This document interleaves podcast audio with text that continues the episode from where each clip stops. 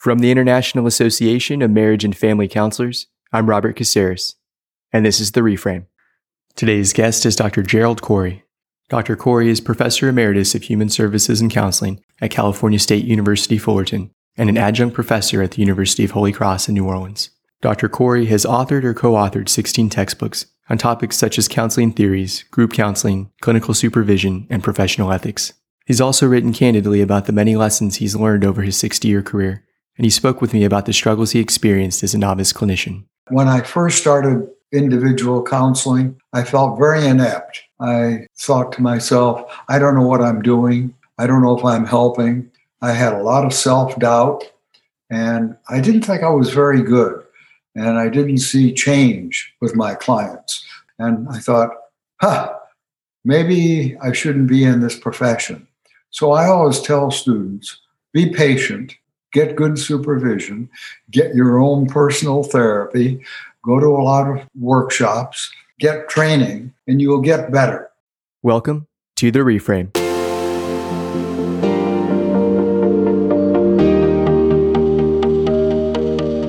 Over the next hour, you'll hear Dr. Corey discuss strategies for developing a strong theoretical foundation and describe the benefits of utilizing an integrative approach to working with clients. He also shares his thoughts on taking risks and overcoming setbacks and reflects on the value and necessity of practicing self care.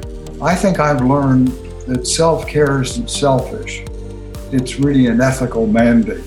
And if I'm not taking care of myself, it'll show up in my performance.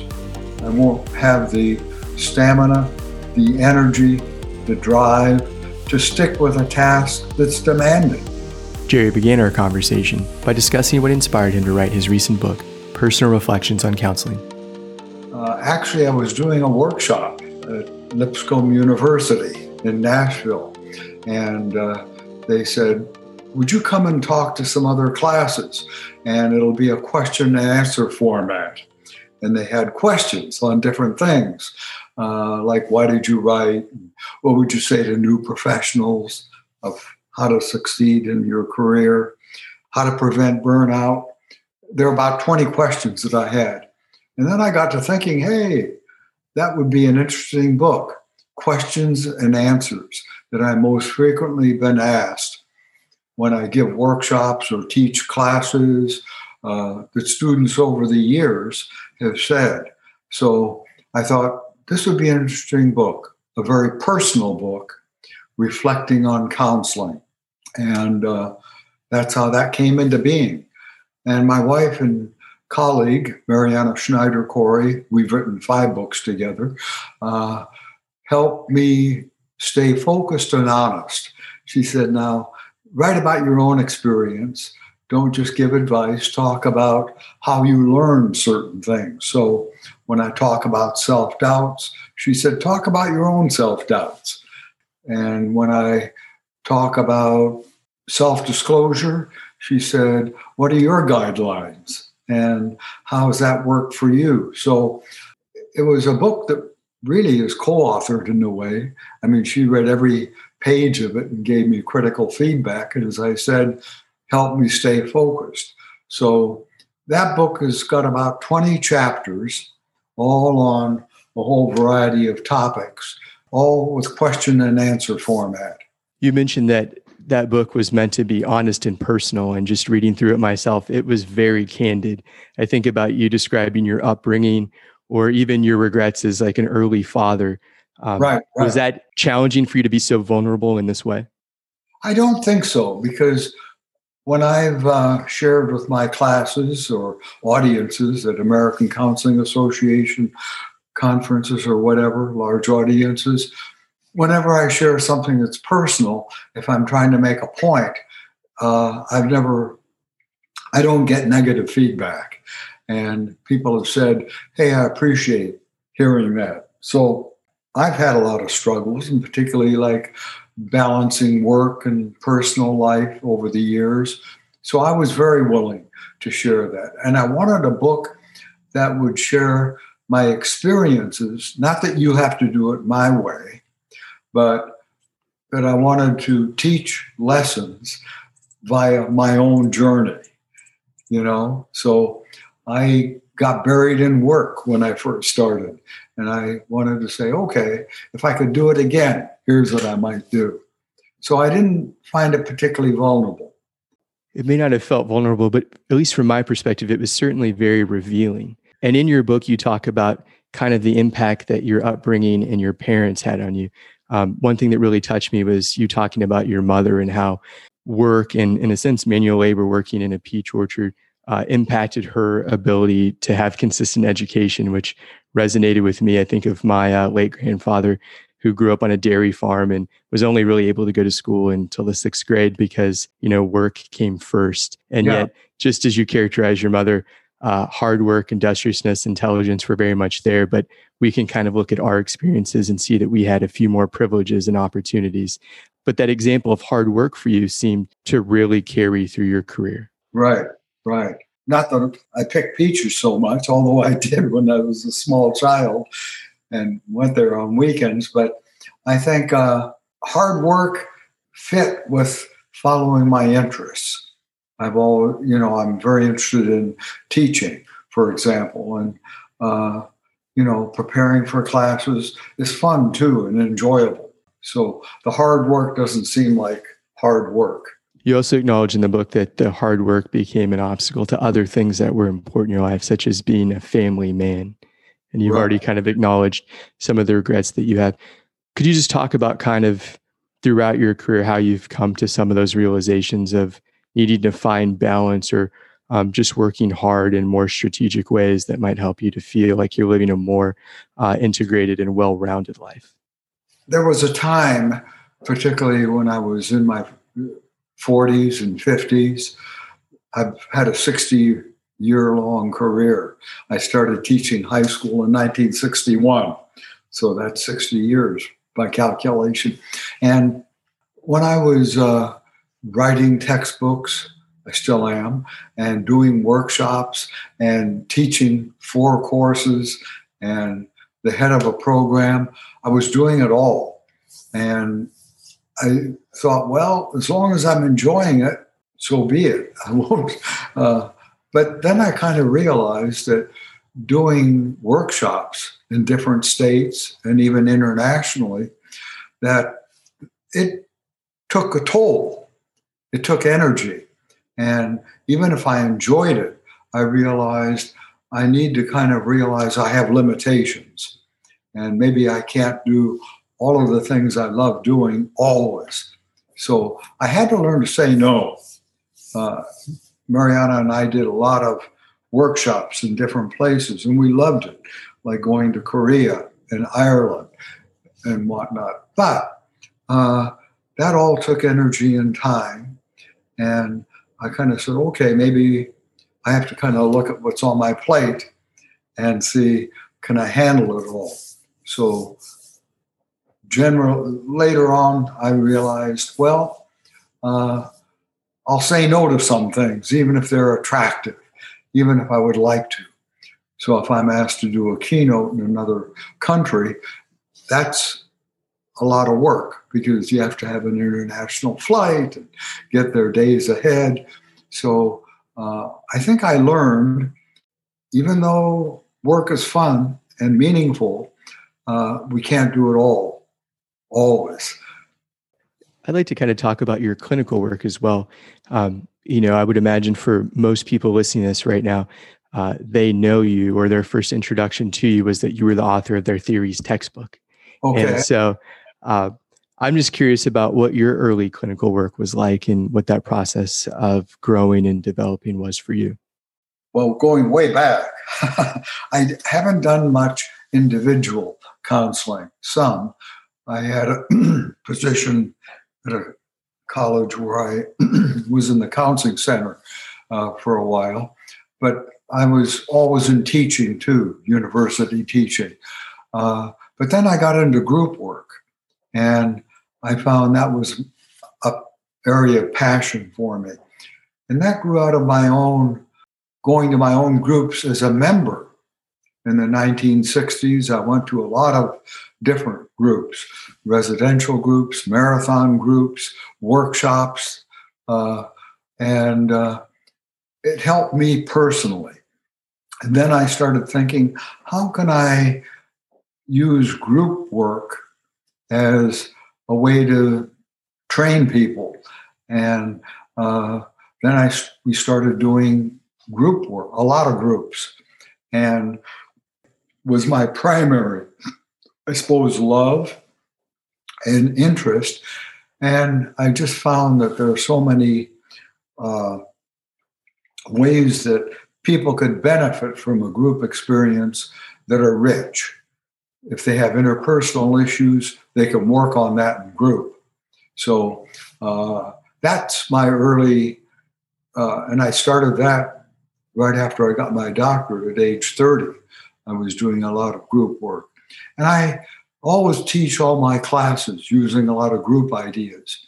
So if I teach theories, I break people in small groups to talk about, well, we just talked about Adlerian therapy. How does that resonate with your own life? What key ideas there fit for you?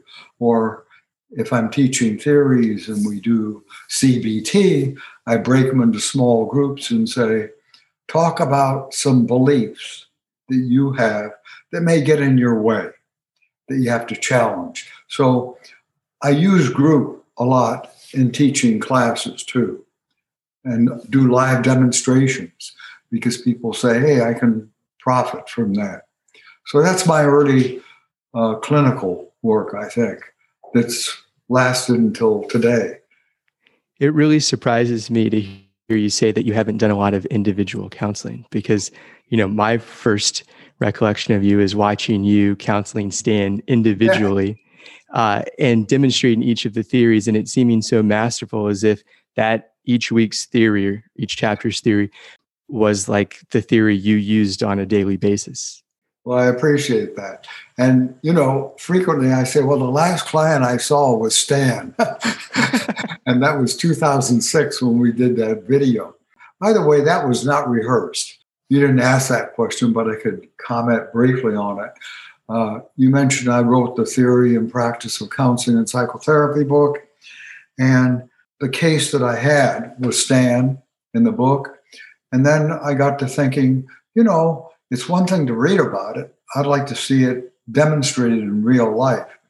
So I had a former student, undergraduate student, uh, who went on for a master's and then he got a doctorate and now he's PhD. And I think he was a doctor at that time. I said, Hey, Jamie, would you like to do a video? And we did not script it. Uh, we did that whole 13 sessions in one day. 20 minute clips, 18 minute clips. And uh, while we didn't rehearse it, we said, let's try to pinpoint one technique we might want to demonstrate. For example, with Adlerian, we said, uh, let's work on early recollections. But I didn't say, now, Jamie, tell me in advance your early recollections. We just might work on that theme. And uh, he was a very good client. He was role playing, but once in a while he would slip into himself too, like particularly with that one. So I think I use a lot of the skills that I've learned in group in working individually too. You said I looked masterful when I did the, the thing with Stan, but I do want to acknowledge that when I first started individual counseling, I felt very inept. And I thought to myself, I don't know what I'm doing. I don't know if I'm helping. I had a lot of self doubt and I didn't think I was very good. And I didn't see change with my clients, the ones I was seeing. And I thought, huh, maybe I shouldn't be in this profession. So I always tell students be patient, get good supervision, get your own personal therapy, go to a lot of workshops, uh, get training, and you will get better, you know. But uh, I always want to say to students that uh, it certainly wasn't easy for me to begin. I just felt too uh, tongue tied. I kind of wondered, now what am I going to say next? Uh, and I really wasn't too present with the first clients I had because I was too much caught up in am I doing things right?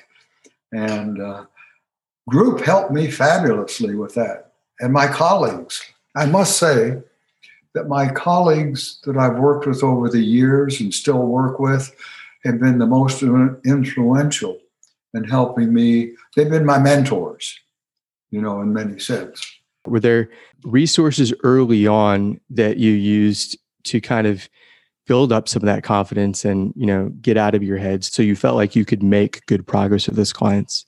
I think where I got lost was I tried to copy the style of my supervisors and I got lost. So, my advice to students always is learn from people that you watch videos of or uh, people you go to workshops with and say, Well, I like that. And I'm going to take that in and try to learn from that, but do it in your own way. I keep saying you're unique and don't try to copy anybody's style. There's one Carl Rogers. Don't try to be a Rogerian. Uh, there's one Albert Ellis. Don't try to mimic Al Ellis uh, or anybody else. Uh, be open, learn from them. But uh, I think I got lost, or I lost my own identity as a counselor by trying to think now, how would my supervisor respond? What would he say in this situation? And that's not too helpful. You've also written a lot about just the process of choosing a theory that fits for you in your uniqueness and in your personality and worldview, uh, as well as the process of developing an integrative approach. Could you speak to just kind of some of what you've written about and how that's helped uh, you as a clinician as well as your students? Sure. Um, my preferred stance or position to counseling is integrative approach. And why I'm really drawn to that is different clients need different things. And I think we have to customize what we do to a client uh, to suit his or her needs, not force a client to fit our one pet theory. And I've written about a dozen theories or so in my theories book. And everyone that is still in there, I value. Uh, and I can see unique concepts and techniques that uh, are really very valuable. And I don't think any one theory has the it's the be all end all. Uh, as much as I'm drawn to existential therapy, Gestalt therapy, uh, we can also I can profit from CBT and reality therapy. Uh, and think of how the postmodern approaches, like solution focused brief therapy, can be intertwined with that. So, my primary uh, therapeutic approach is integrative counseling. And that's not sloppy eclecticism where one picks a bit here and a bit there without systematically thinking it. And I like what John Norcross has said. John Norcross has a whole book called Handbook of Psychotherapy Integration, 2019, John Norcross. And he says you can't integrate that which you don't know. So you can't integrate CBT with Gestalt if you don't know a whole lot of, about those approaches. So I think it behooves us to be patient with ourselves and realize it's going to take some time for me to develop an integrative approach. Now, I just finished last semester teaching a class at University of Holy Cross in theories of counseling, and that'll be coming up again in two weeks. And one of their papers is writing about their integrative approach to counseling. Now, I tell them, be patient. It's going to take many years for you to develop an integrative perspective. It's all you can do, maybe, to latch on to one theory that speaks to you the most, like maybe reality therapy or solution focused brief therapy. So learn that well and try to stay within the confines of that when you first begin, uh, if it really speaks to you. But then I think what's important is to be open to say, how can I draw techniques from other therapy approaches? Like I mentioned that I'm very uh, drawn to as my foundational theory existential therapy. It doesn't have many techniques to it. So if I'm working with a client that's struggling with meaning in life, I might uh, borrow a technique from another approach that says, well, think of a time in your life, like solution focused brief therapy, when life had a lot of meaning and you had a purpose. What were you doing? And, or you wake up tomorrow and you had a dream and now you found meaning and purpose in your life. What would that be like? So I like borrowing ideas from other approaches, but I always tell students be patient. Don't, don't make unrealistic demands on yourself that I should have all this together. It's really a lifelong journey. And the other thing is, even if you become uh, have an expertise in a particular theory, there are all kinds of ways to carry it out. There's no one way to do Gestalt therapy. Irv Polster, who's a pioneer in Gestalt therapy, and his wife, Miriam Polster, who died a number of years ago, they were very different stylistically and personality wise, but they were pioneers in Gestalt therapy. And Fritz Perls, the founder of it, the Polsters were very different from them. So, uh, uh, from Perls. So don't think there's one way, one right way to uh, carry out a particular therapeutic approach. I'm thinking of Judith Beck, who's a leading person in cognitive behavior therapy. And uh, she's different than her father, Aaron Beck. They have different therapeutic styles. Doesn't mean one's right, one's wrong. It means uh, they can have a common philosophy and yet be stylistically different. I'm thinking of Carl Rogers and his daughter, Natalie Rogers. Uh, she shared Carl Rogers' philosophy of people, but she said, Carl doesn't have it all. He uh, listens a lot, he empathizes, but he doesn't do much by way of technique. And I think it's really helpful to get people into expressive arts.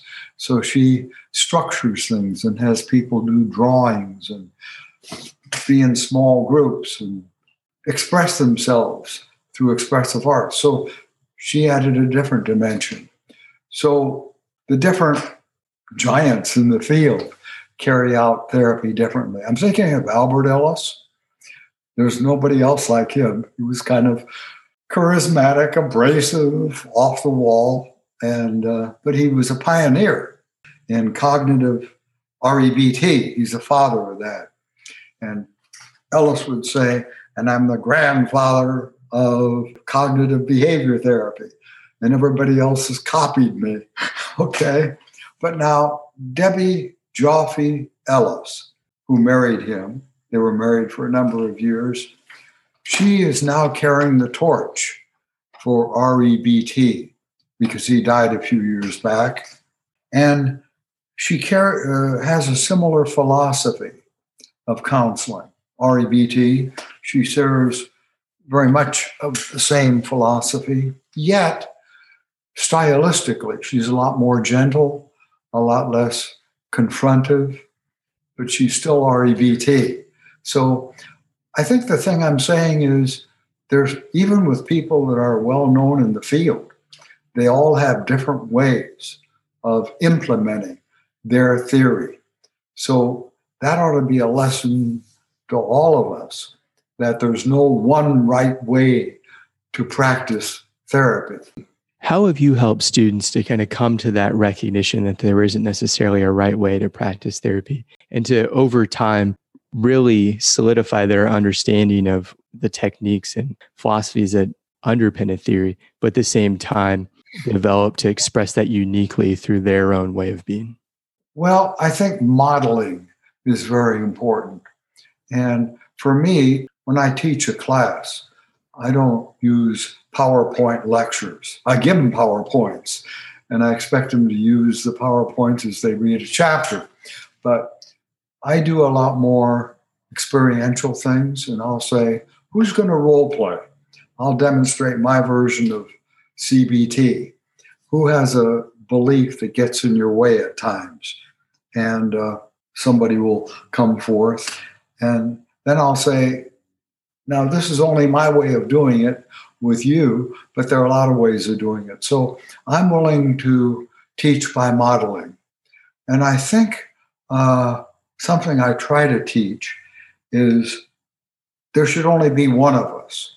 There shouldn't be a big difference between how I am as a person away from the class and how I am as a person when I'm teaching the course or when I'm doing a video or when I'm not in front of the camera.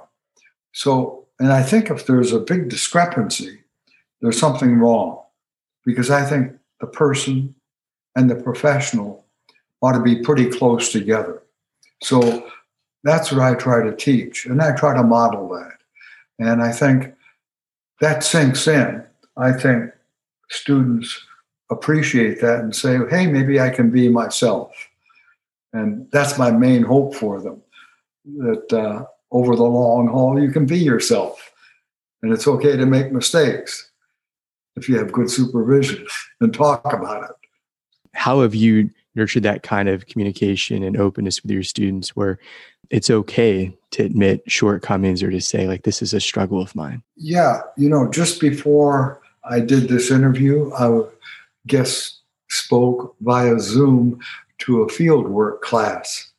And uh, they're all kind of new. And I said something like this You know, don't worry about being perfect because perfectionism can be a curse. And perfectionism can get in your way of being intuitive, connected with a client, and being present. Now, that's different than doing your best. I very much think it's important that we try to be the best we can be. But we're not going to do everything perfectly.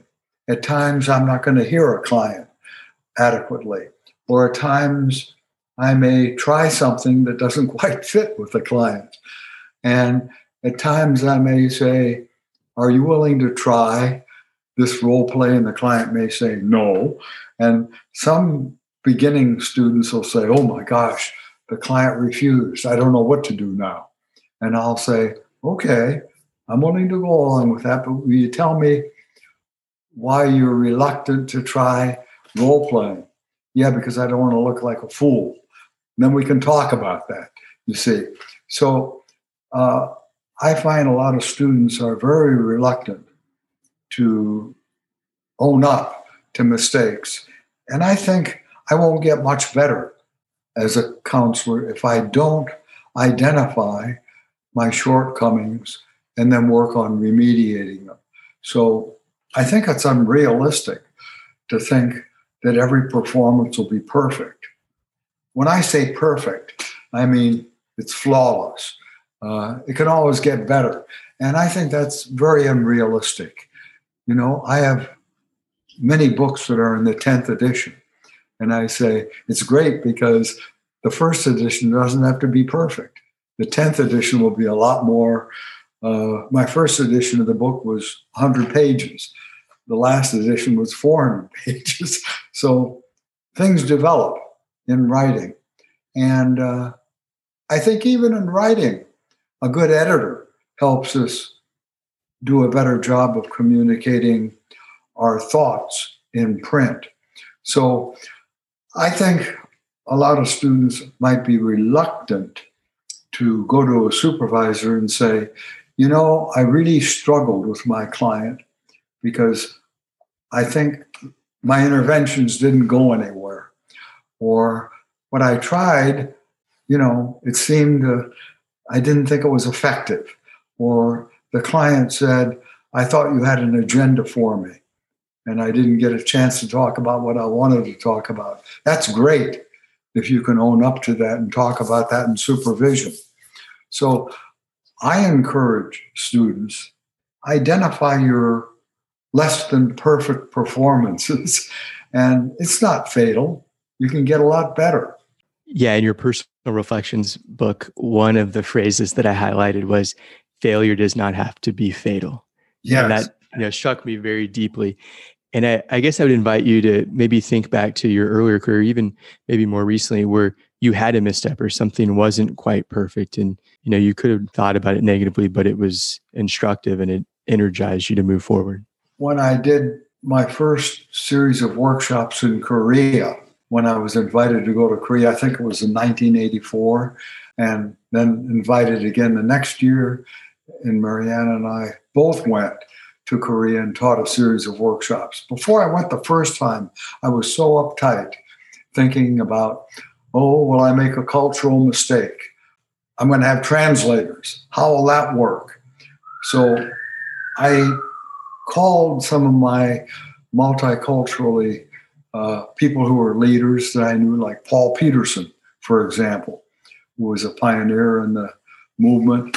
Uh, also, Allen Ivey, uh, those are just two that come to mind. And I said, I'm concerned. What if I go to Korea and I make a mistake? And Paul Pedersen said something like, Well, you probably will, but don't get too hung up on it. What's more important is how you bounce back from a mistake. And he said, I think you'll do just fine if you try to be yourself. So I got a book and I read it about the cultural, like bowing and all of that. And I, I was so, I think, caught up in what am I going to do so I don't make a cultural mistake that it got in my way. And there are a few times, more than once, that I did things that may have been cultural mistakes or had an agenda. But we could bounce back and it didn't seem fatal at all. And we could talk about it. Like, for example, I love interactions with an audience when we're presenting. And when we were doing workshops in Hong Kong, I still remember asking the group, we just did a demonstration. What do you think?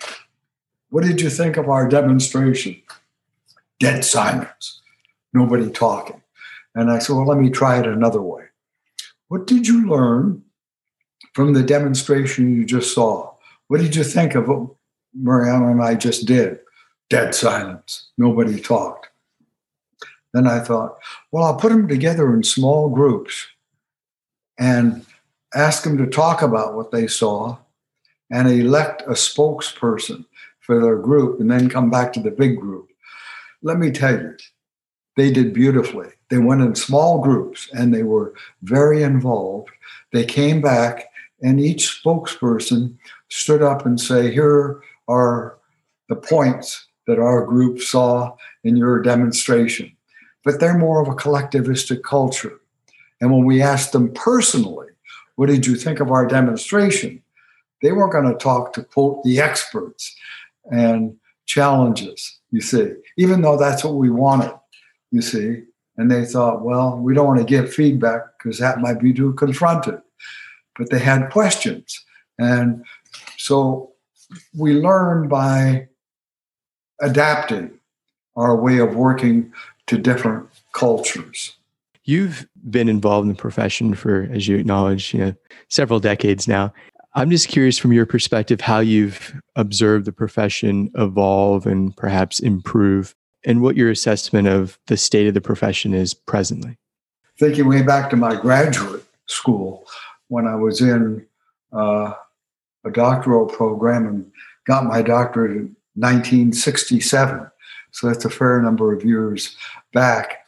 But then there was very little attention given in my doctoral program to counseling theory. I had two theories Williamson and Rogers. That was it. Okay. And I had no group counseling class, group guidance. There was no course in ethics per se. Uh, we got a little of that in practicum. There was no class in multicultural counseling, and diversity wasn't talked about much. Now, all of those are topics that my students in an undergraduate program are benefiting from. They have multicultural counseling classes. And I think the world is looking different than when I first started. Uh, it's a lot more diverse, at least counseling clients are. And I think we need to be a lot more versatile and competent in working with cultural, racial differences and not see culture as our foe, but our friend. Again, Paul Pedersen, a leader in the field of multicultural counseling, said actually, if you incorporate counseling into your counseling uh, approach, it's going to make counseling easier. Uh, so uh, I think one change I've seen is there's a lot more attention to uh, differences without stereotyping, without, you know, having uh, preconceived notions about people based on their gender, sexual orientation, religion, race, life experiences. I don't want to categorize people, but I don't want to think everybody's like me and think the whole world shares my worldview. And I think a good counselor is able to be open to there are a lot of different world views and my job is to be open to diverse worldviews and perspectives. I think that's critical. So I, I see that as a change. Uh, another one is when we go to a conference like ACA or ACES or APA, both Marianne and I are, and my colleagues, often very uh, struck by the quality of graduate students. We're really very taken by the people that are in master's and doctoral programs that attend a conference and present. They're really passionate. They're interested in making a difference. They're uh, willing to work hard. They are open to experiences. They come to a conference to meet other colleagues and people in other universities and go to programs. And they're already making differences.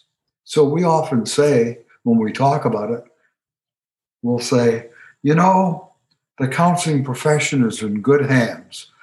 We have a lot of faith in the graduate students that come to the conferences. And when I teach at different universities or Zoom uh, with different classes, I too am impressed with the caliber and quality of new professionals.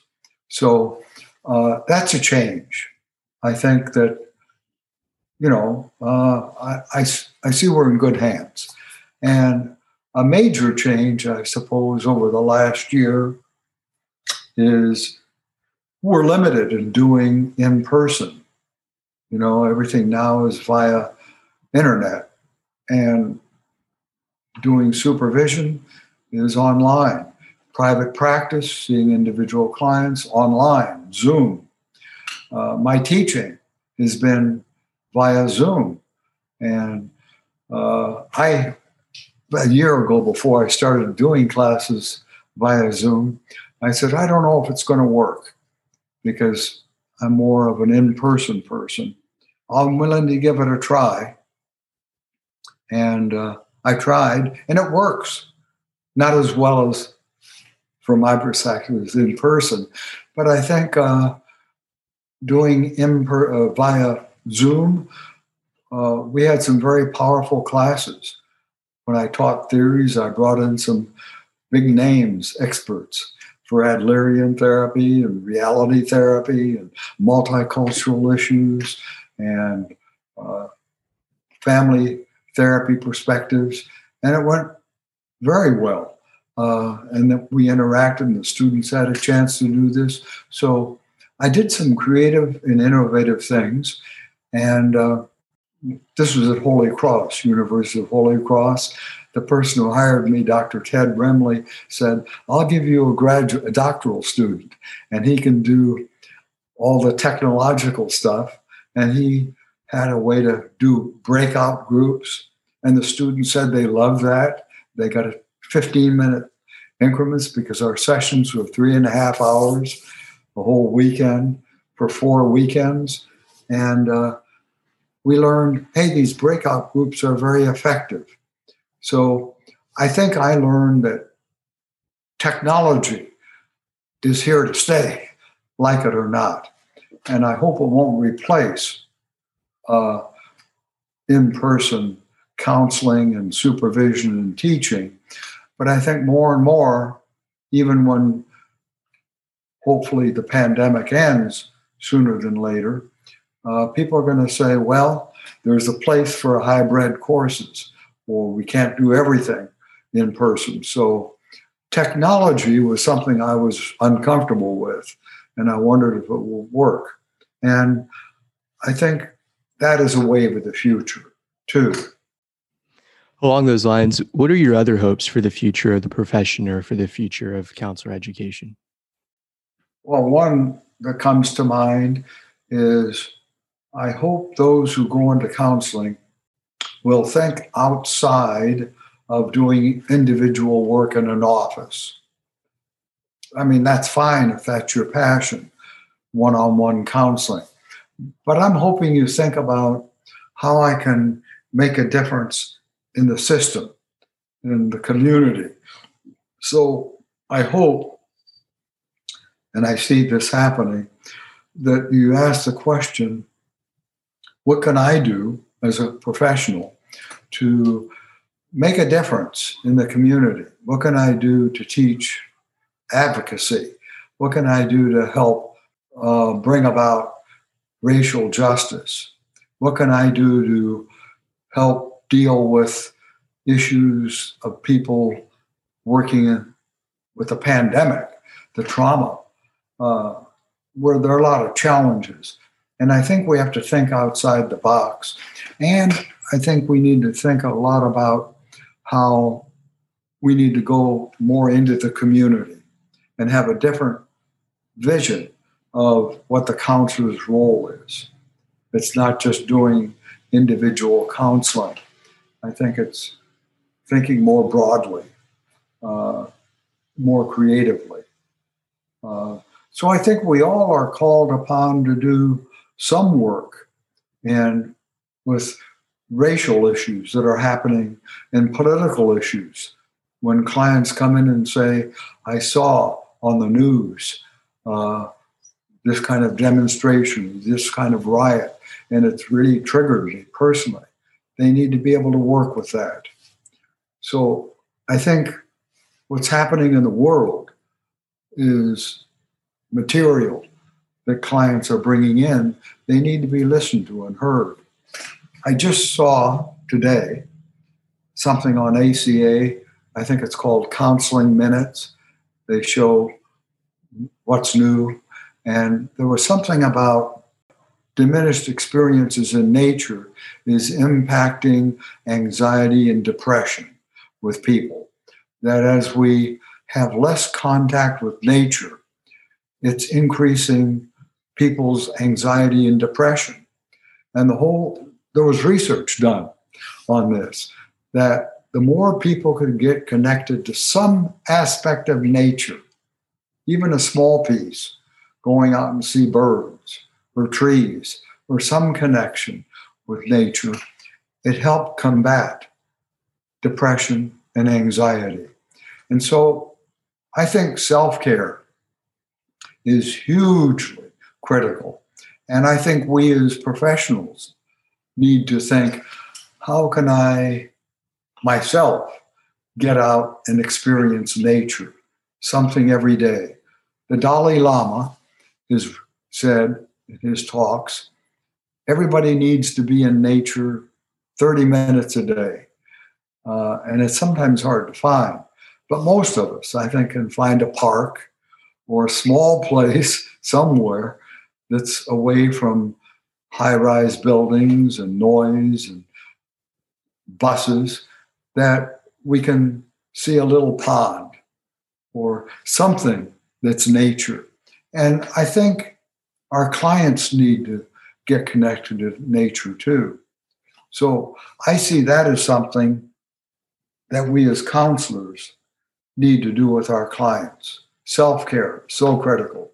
Could you speak in particular about how self care has helped with, say, the vitality and longevity of your career? You know, I hesitate saying what I do because I don't want to make it sound like it should be your way of doing it. My way is my way. And I think every, every everyone who's listening to this, you all need to find your own way to take care of yourself.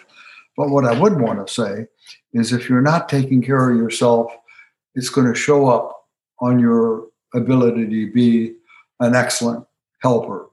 And for me, uh, I've valued self care by way of uh, physical activity. And my thing is getting into cycling. I do a lot of that on flat ground. And uh, I do a lot of hiking.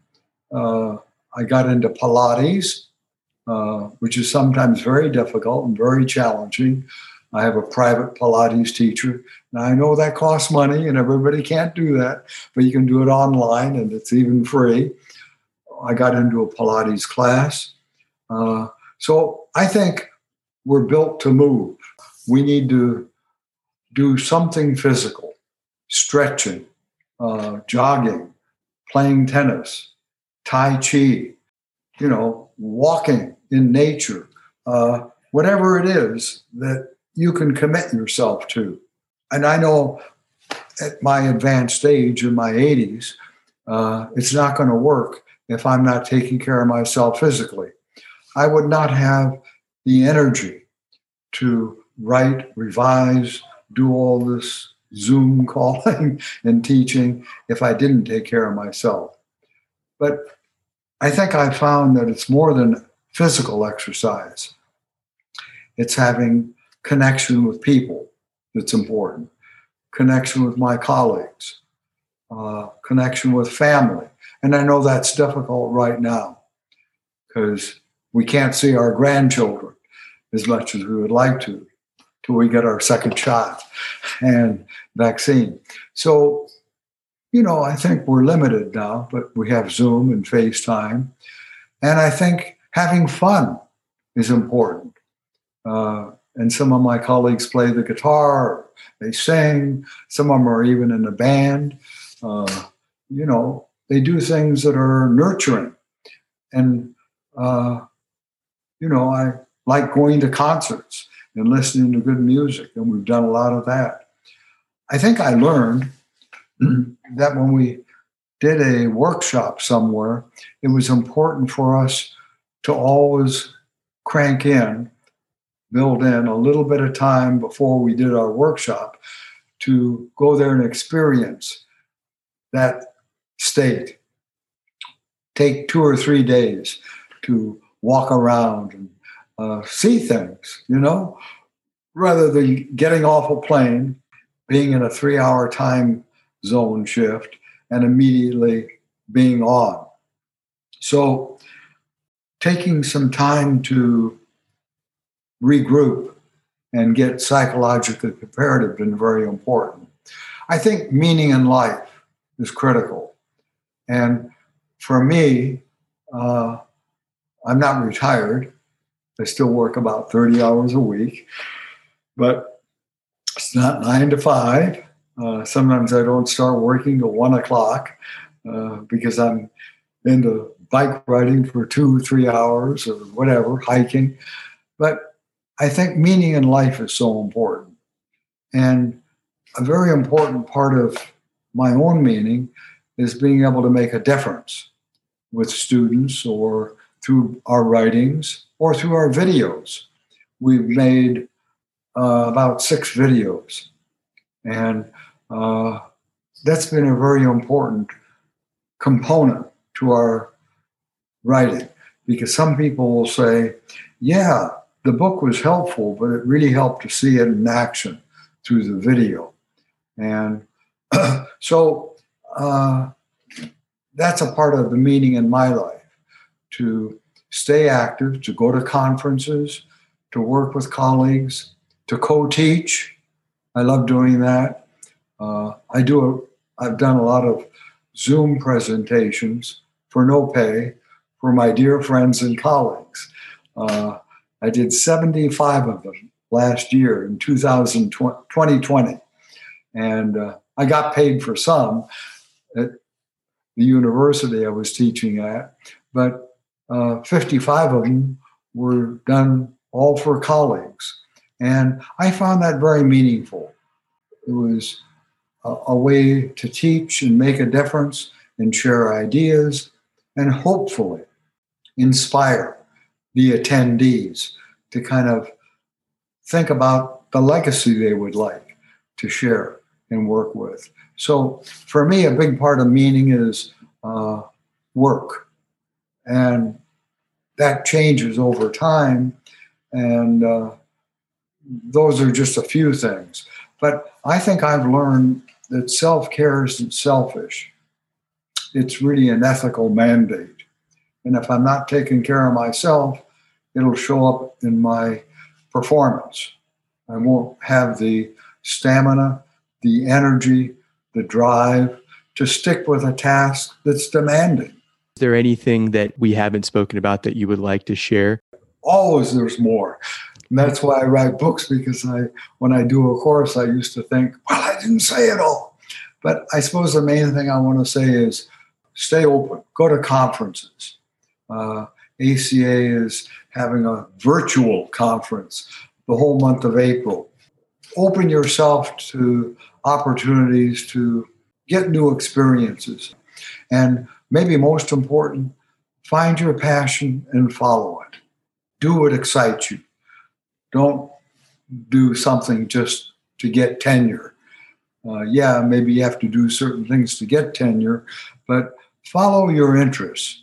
That's been my key thing all my life to follow what I'm really interested in and passionate about.